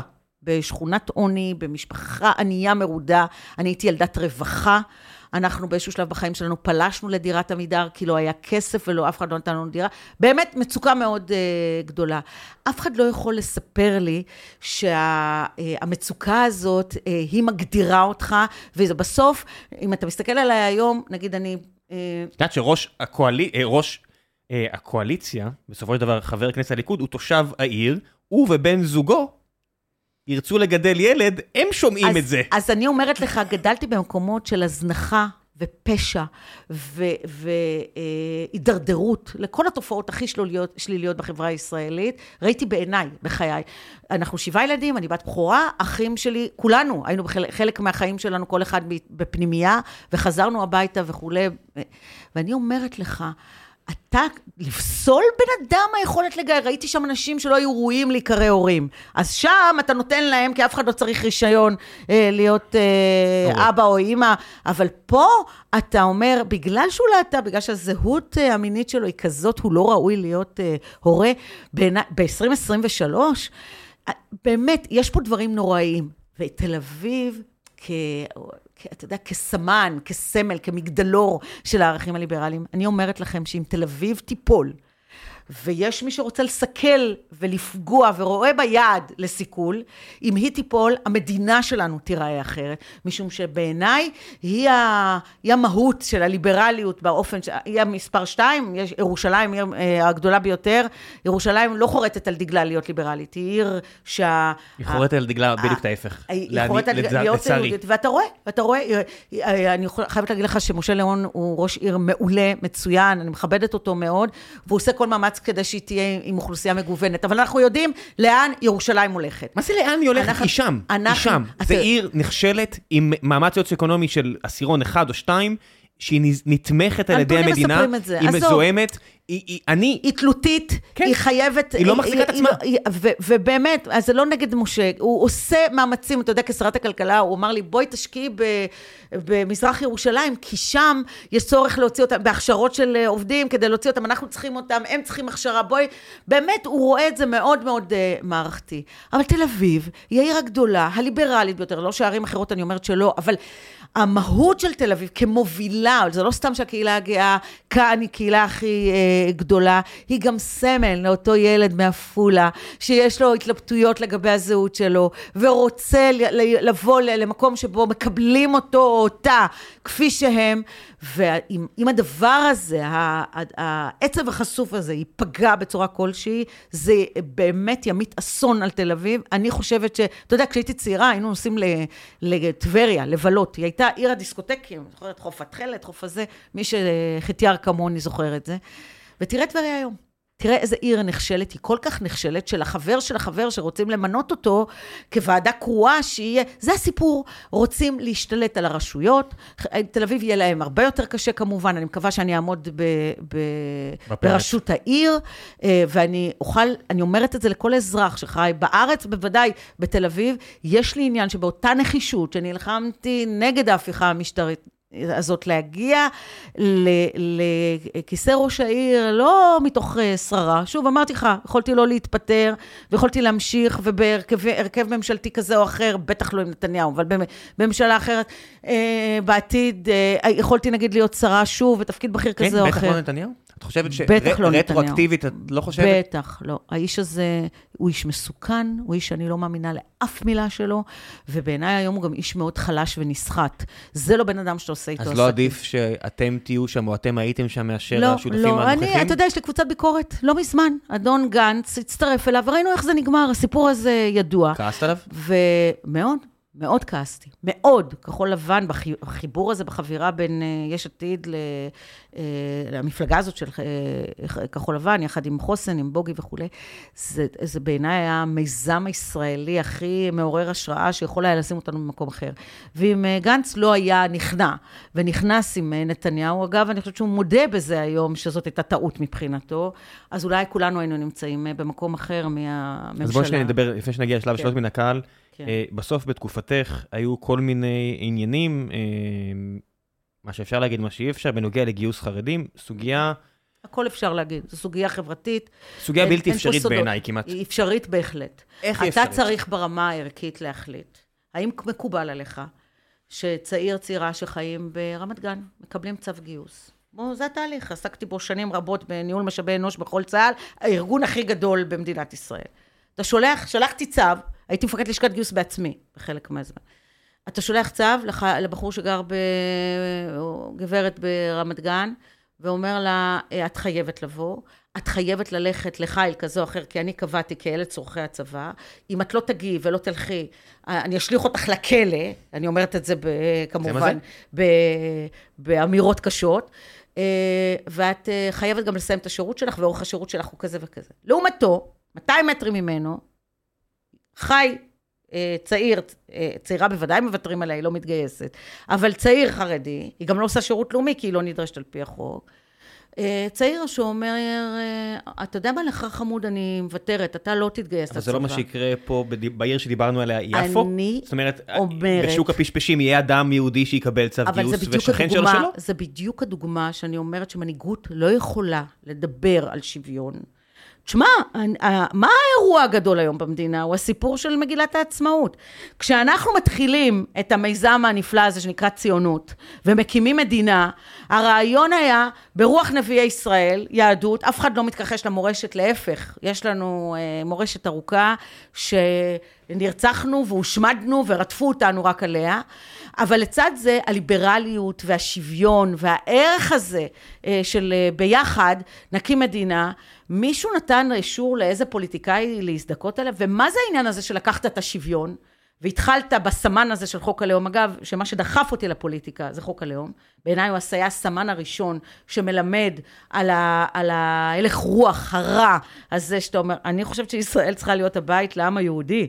אה, יש לנו מדינה כן. אחת, אבל לא יכול להיות שהבית של העם היהודי יתעמר באוכלוסיות האחרות שהן לא מה מה זה. התעמר? ישב פה מולי אה, חבר מהיחידה, חליפה חליפה, דרוזי, ואומר, שברתם לנו את הלב. זאת אומרת, זה בן אדם ששם את הכומתה האדומה, בלי הטאג אז, הסתובב עם האקדח, הסתובב עם הנשק, עשה מה שצריך לעשות, את כל הדברים. ואז החברה אומרת לו, תשמע, אתה לא שווה, והשפה שאתה אתה שווה מדבר פחות. בה, והשפה שאתה מדבר בה שווה פחות וכולי. זה נורא. זה שבר להם את הלב. מה זה שובר? זה שובר יום-יום. ואני, בחוויה שלי, השוויון הוא דבר קיומי, הוא בסיסי, הוא כמו האוויר שאני נושמת.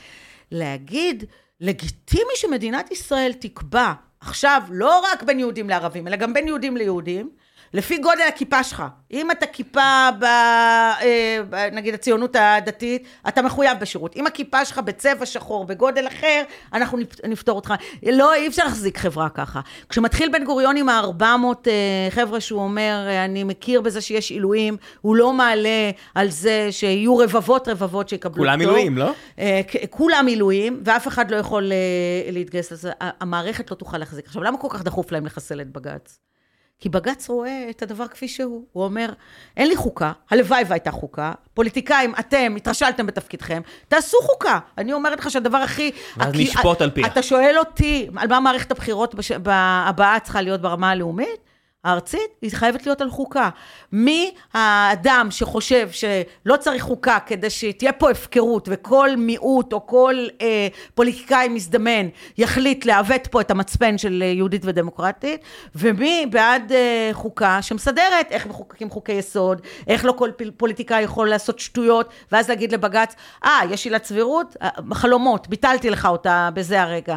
אה, ah, אתה אה, ועדה למינוי שופטים היא כזאת, אז אני... אני אהנדס. אה, יש חברים מלשכת עורכי הדין שמפריעים לי לקבל את ההחלטה הפוליטית, אז אני אבטל את לשכת עורכי הדין. כל הדבר הזה הוא, טירוף מערכות אחד גדול, ובגלל זה הם גם רוצים לבטל את בג"ץ. כי בג"ץ מדבר את הדבר האחרון שיש בידו, את החוקים. על בסיס מגילת העצמאות. הכל מתרכז בגיוס. הוא אומר שוויון, הוא שוויון. ועכשיו אנחנו לא מגיעים לגיוס. אנחנו מגיעים לגיוס, גפני אומר חצי אה, מהעם ישרת וחצי מהעם ילמד תורה, זה החזון שלו. ושניהם יקבלו אותו כסף ותנאים. לא, מה זה, אה, הגזמת.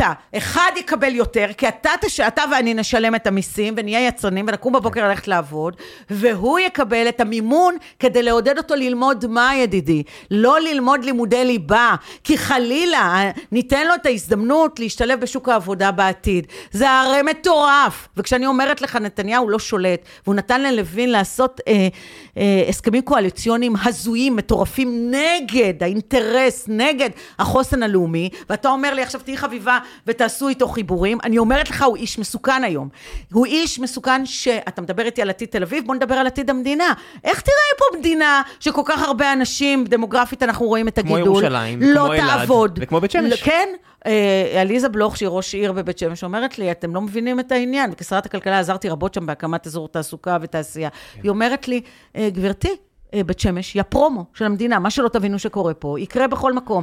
ולכן... ענבר וייס, מהנדסת העיר בית שמש, ישבה פה, ואמרה לי, אני אה, אמנית בנפשי, אני רוצה לבנות בתי ספר כמו באמסטרדם, שייתנו כבוד לתלמידות ותלמידים, ויוצא שאני מוציאה קרוונים, כי יש פה אין סוף ילדים, אי אפשר לעמוד בביקוש הזה לשטחי לימוד, ואנחנו עושים עבודה גרועה. כן, אז מה אני אומרת? כאילו, לא יודע אם הם עושים עבודה, אני לא נכנס למיני הפה, אבל לא, זה היה לא, רוח הדברים, כן. אבל מה העניין? העניין הוא, בסוף תאמין במה שאתה רוצה. אחד, אל תערב בין דת ומדינה באופן כל כך קיצוני. בסוף, מוסדות המדינה צריכות, צריכים להיות מוסדות מדינה.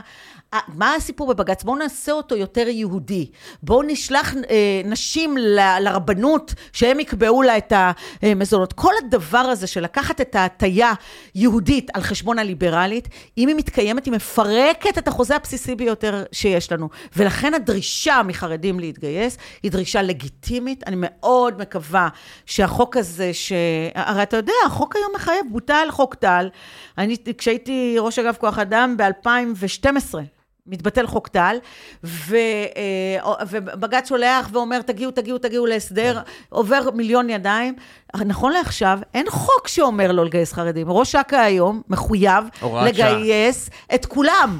רק ששר הביטחון מפרסם לו, שר הביטחון שאומר, יש לי קושי בעמידה באתגרים הביטחוניים, גם הוא כפוף לכל ההסכמים הקואליציוניים, ואתה רואה שבחסות החוק, יש חוק לבן שלי שהיה סמ"פ בגולני, ויש חוק למישהו אחר, או לשתי הבנות שלי שכמובן שירתו בצבא, ויש חוק לאוכלוסייה אחרת שאומרים, אתם שומעים? אתם גם פטורים, אתם גם את הכסף של מי שעובד ומשרת, הוא יופנה אליכם, אתם גם לא תלמדו ליבה, כי אין צורך, שזה בעיניי אה, שערורייה של, של הדרג הפוליטי שדן את הצעירים האלה. בסוף אין, אין קסמים, אני רואה מה זה היה לשלב אותם. ואני כשרת הכלכלה השקעתי מיליונים בנגיד הוצאה של אה, נשים חרדיות, נגיד ממקצועות קלאסיים למקצועות ההייטק, בשיתופי פעולה עם המגזר העסקי וההייטק כקטר, ואמרנו, זו אוכלוסייה נפלאה, למה להקשות עליה? אבל נשים עושות אה, בגרות ולומדות, אז זה יותר קל. גברים חרדים נשים, שרוצים... נשים חרדיות עובדות באחוז דומה כמו חילונים. בהקבלה, רק בחלקי משרה פחות כמובן. נכון, אבל לא... עדיין, מבחינת אחוז כן, תעסוקה... כן, אבל ללמדך שזה אפשרי. אתה יכול להחליט, תלמד חצי שבוע. תלמד חצי שבוע, בסדר, ייקח לך יותר אה, זמן. אל תתחיל אנגלית מתמטיקה בגיל 24, 26, 28. תתחיל קודם. מי אמר שאנגלית מתמטיקה, מדעים עומדים בסתירה ל, ל, לרוח היהדות? איפה קרה הדבר הזה? באיזה פרק כתוב הדבר הזה שאתה תגדל להיות אדם שלא בקיא ולא מסוגל לפרנס את משפחתך בכבוד? ועל זה אני אומרת, שוויון הוא ערך כל כך משמעותי שצריך לשאוף ולקיים. מה קרה עם אה, מספרי הגיוס שם? אוי, זה שטויות, באמת. אתה אדם רציני, לא יודעת מי שואל את זה. אני שואל אותך כי אני לא יודע. מעולם לא היה. מעולם לא היה. הייתה טענה, אה, אגב, אני חושבת שאפילו על רקע איזו אה, רדיפה פוליטית. אה, כשיודעתי שאני הולכת לפוליטיקה, אז מישהו אמר, אורנה זייפה נתונים ב... לגבי גיוס חרדים כדי, לא יודעת, מזיקה פוליטית. למה, אורנה? למה עשית את זה? למה עשית את זה? הוקמה ועדה בראשותו של האלוף אה, נומה, רוני נומה, שכותבת בצורה מפורשת וחד משמעית, כשאני הייתי ראש אכ"א אפילו עוד לא היו יעדים, וגייסתי מעל מה שנקבע, נתונים מפורסמים, אני מציעה לכל אחד שמאמין לשטויות האלה, שאני עסקתי בזיוף בצורה כזאת או אחרת, שהתעשת. אני פרשתי מהצבא ב-2014, הדוח מתייחס לתחילת הבעיה, אגב, גם אומרים שם שזה לא היה בזדון, אבל רק ב-2016 ואילך, להפך, התקופה שהייתי ראש אכ"א מצוינת לשבח, אבל אה, מהבחינה הזאת של אה, שליטה בנתונים. אז זה קשקוש בלבוש. בוא נעשה קצת שאלות מן הקהל, ברשותך. חבר'ה פה רוצים להקשות עלייך, את יודעת איך זה, יש לנו 25 דקות, בוא ניתן צ'אנס, מה שתעני, תעני. יקיר שואל, יקיר, הבאר שבעי יצא. יקיר, כן. כן. אני כבר שומע את אימא של יקיר אומרת לי, זה יקיר, זה לא יקיר. יקיר, יקיר. אה, כן. האם את מצדיקה את הבחירה או את העובדה שיאיר לפיד בוחר לבד את חברי הכנסת ביש עתיד, ולמה? קודם כל, אני חושבת שהמפלגה אה, הולכת לכיוון של אה, פריימריז, היה כבר לרשות. אה, את ההבנה שצריך לייצר גם ועדה מסדרת, אני תמכתי בזה כל הדרך. אה, לפיד מבין את העניין. אני רק מסתכלת על חבר'ה שנבחרו בקואליציה בפריימריז. אה, ואני לא אגיד שמות באמת, הבוקר לא באתי להעליב אף אחד, אבל תסתכלו בעיניכם הרואות, מי בתהליך של אה, כל מיני קומבינות של מפקדי ארגזים, נבחר בתהליך פריימריז עלק, ו... ותסתכלו על הרשימה. זה לא עלק, זה הבעיה, שזה לא עלק. אה, אבל לא, כי יש שם המון עסקונה, זה לא עכשיו... יש עסקונה, אבל זה פריימריז, כן. אני לא רוצה הייתי להביא את העסקונה ליש עתיד. אני חושבת שוועדה מסדרת שהייתה בפעם האחרונה, בבחירות האחרונות, הייתה חשובה ומשמעותית. תראו גם ביש עתיד ההרכב האנושי שלה, הוא מגוון, הוא נותן מענה לכלל חלקי האוכלוסייה, למרות שאומרים עלינו שאנחנו פריבילגים, כן?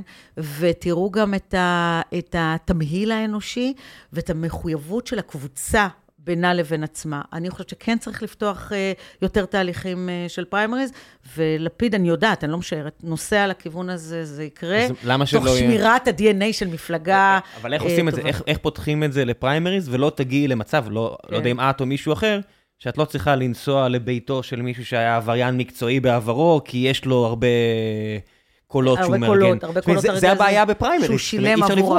אז אני עונה, לא יודע, שילם או שילם, אבל זה עובדה, מה שאמרתי עובדות. אז אני עונה ליק, ליקיר, תסתכל על התמיל האנושי ותשאל את עצמך מי הם נבחרי הציבור שהיית רוצה. אני כן חושבת שצריך לשלב בין תהליך אה, של בחירה לתהליך של השפעה, שאתה לא קם בבוקר ומוצא שבמפלגה אתה עם קבוצת אה, עבריינים שמישהו אה, בחר בהם. ואני חושבת שלפיד יודע את זה, הוא מכוון לשם, הוא עושה את זה בתהליך מדורג כדי לשמור על המפלגה הערכית הזו ככזאת, ואין לי ספק שבעתיד גם נראה את זה. שאלה שתפלג אצלי בבית. מייק דוידסון. למה לפלג? כי מה? תכף תשמעי, לא, זה עכשיו כן, השאלה הבאה. כן. תל אביב סובלת מבעיה של צפירות רכבים. האם את מתכוונת להפוך את תל אביב לעיר שקטה ונעימה יותר, ואם כן, איך? אני דווקא... אחד מאיתנו אה, פחות אוהב צפירות, אחד מאיתנו, אחת מאיתנו יותר אוהבת אה, להשתמש בצופר, סתם אני צוחק, אבל אה, כן. אני, דווקא הופנתה אליי שאלה לגבי האמבולנסים. למה הם בשעות לילה מאוחרות מהירות כל... ממש בתוך שכונות, איכילוב, בתוך... ושאלתי, הרמתי טלפון לאלי בין, למנכ"ל מד"א. אמרתי לו, אני מכירה את אלי משנים, הוא היה, הוא עפולאי. הוא עדיין עפולאי לדעתי. ושאלתי אותו, אלי, תגיד לי, בחייאת, איך אנחנו פותרים את הבעיה של האמבולנסים? גם אני, אה, זה עובר אה, לא מעט. והוא אמר לי, אני, עוד לא נמצאה הטכנולוגיה, צריך לחשוב. אני חושבת שאסור לנו לוותר זה, צריך לראות בשעות מסוימות בוודאי, אפשר לה, לעשות מאמץ כלשהו, מצד אחד להציל חיים, אבל לא נראה לי שכל אמבולנס הוא בדרכו להציל חיים בכל רגע. מה עוד שממתינים במיון בכניסה, והם אה, לפעמים, לוקח זמן. אז רגע, שנייה וחצי. כמובן, אה, חיים לפני כל דבר אה, אחר. אבל כן, צריך בכלל להרגיע את העיר הזאת. זאת עיר עם רעש בלתי פוסק. זה כמו, ה, אתה יודע, ה, ה, הדחפור הזה שחופר, הקונגו הזה שחופר, והדחפור והמשאית שנוסעת רוורס ואין לה איפה לעמוד. זה נהיה מטורף. אתה יוצא לתוך איזה רעש שלא, אתה לא יוצא, אתה בבית, אתה לא יכול לא לסגור את החלון, את, ה, את הזכוכית אם אתה רוצה לישון, וגם ככה אתה שומע כל... צריך לעשות כל מאמץ למצוא את הדרך להחליש, להרגיע. כן, טוב, זה באמת בעיה קשה. אבל עדיין אני לא יודע להיכנס לכל אה, רכב ולהגיד לו, כן, חביבי, אסור לך לא- לעשות, אה, לא- כן. אסור לך לצפור. כראש כן. העירייה, אין לך את האפשרות לעשות את זה. אבל כן, אכיפה היא דבר משמעותי. בסוף צריך להיות יותר נוכח, עם כוח שהוא אה, ביחס לגודל האוכלוסייה, סלע צריכה לגדול משמעותית, אולי אפילו להיות מוכפלת בגודלה, להיות נוכחת. וכשאדם, אנחנו כולנו יודעים, שאתה רואה גוף אכיפה, מישהו שעומד, וזה מרתיע. זה גורם לך לא לעשות... אה, אה, פעולה שפוגעת בסדר הציבורי. אה, בואו נעשה עוד קצת שאלות ונסיים.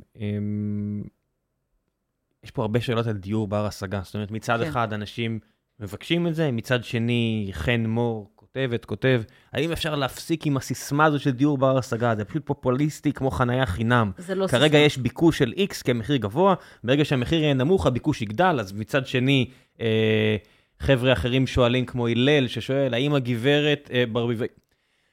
איך אני מבטא את שם המשפחה שלך? ברביבאי. ברביבאי, אני מצטער. מתכננת כן. לפעול בנושא הדיור בר השגה ברחבי העיר. זאת אומרת, זה כן. בעיה מפלגת. תראו, עוזבים את העיר כי אי אפשר לחיות בה.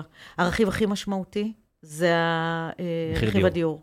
השכירות הגבוהה, ואגב, גם בלי תמורה לשכירות הגבוהה, וצריך לטפל בזה.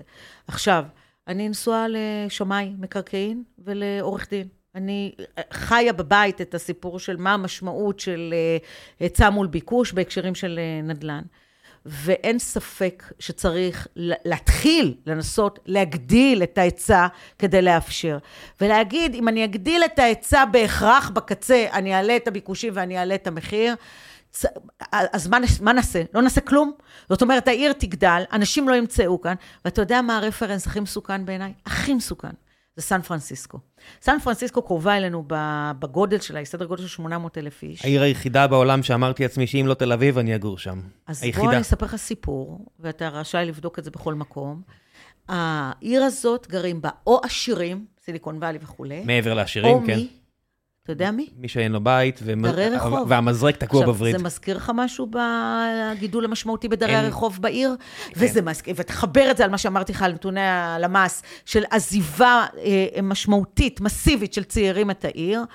אז אני לא יכולה להרשות לעצמי להסתכל על זה ולהגיד, רגע, אם אני אעלה את ה... אם אני אהיה יותר אה, היצע, זה יגדיל את הביקוש ובגלל זה המחירים יעלו. בואו נתחיל לטפל בבעיה, בואו נגדיר שהיצע הוא, הוא הכרח. קודם כל לטפל בהיקף ההיצע, נציע יותר ונעשה כל מאמץ שהצעירים האלה, אם לא יחזרו, לפחות נעצור. ואגב, הם לא עוברים לפריפריה, הם עוברים לערים שכנות. אם ברמת גן, בגבעתיים, בחולון זה אפשרי. כמעט כמו תל אביב לפני שנתיים. כן. אז הן הולכות ומטפסות גם, אבל הרעיון הוא להבטיח שתל אביב היא בית לצעירים. אני לא רוצה קצוות של עשירים ביותר, או חסרי דיור. זאת אומרת, זה, זה בעיה שכל כך... היצע, היצע. תבני יותר? דיאלוג, כן, דיאלוג עם יזמים, שזה הופך להיות להם משתלם.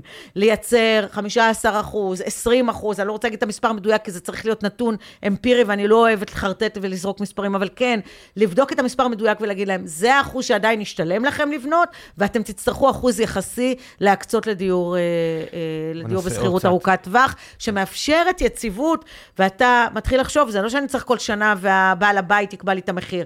באופן הגון, בראייה ארוכת טווח, אתה יודע את המחיר, אתה יודע את אורך השנים, ואתה יכול להגיד לעצמך, אני יכול להישאר כאן ולגדל את ילדיי.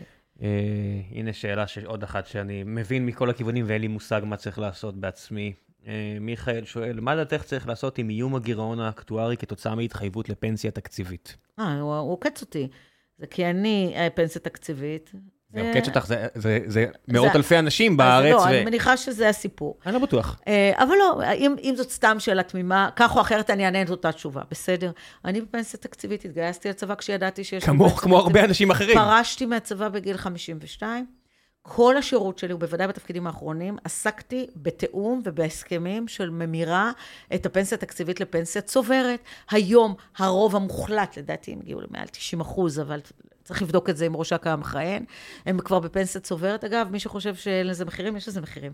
כי אנשים מבינים שאולי עדיף להם לעזוב את הצבא. זה אולי? ואתה יודע, אתה צודק. זה, התיקון זה, במקום. זה פגיעה עצומה. התיקון במקום. צעירים שיכולים היו, איכותיים ביותר, שיכולים היו להישאר בצבא, החליטו לעזוב, ובסוף הצבא הוא של כולנו.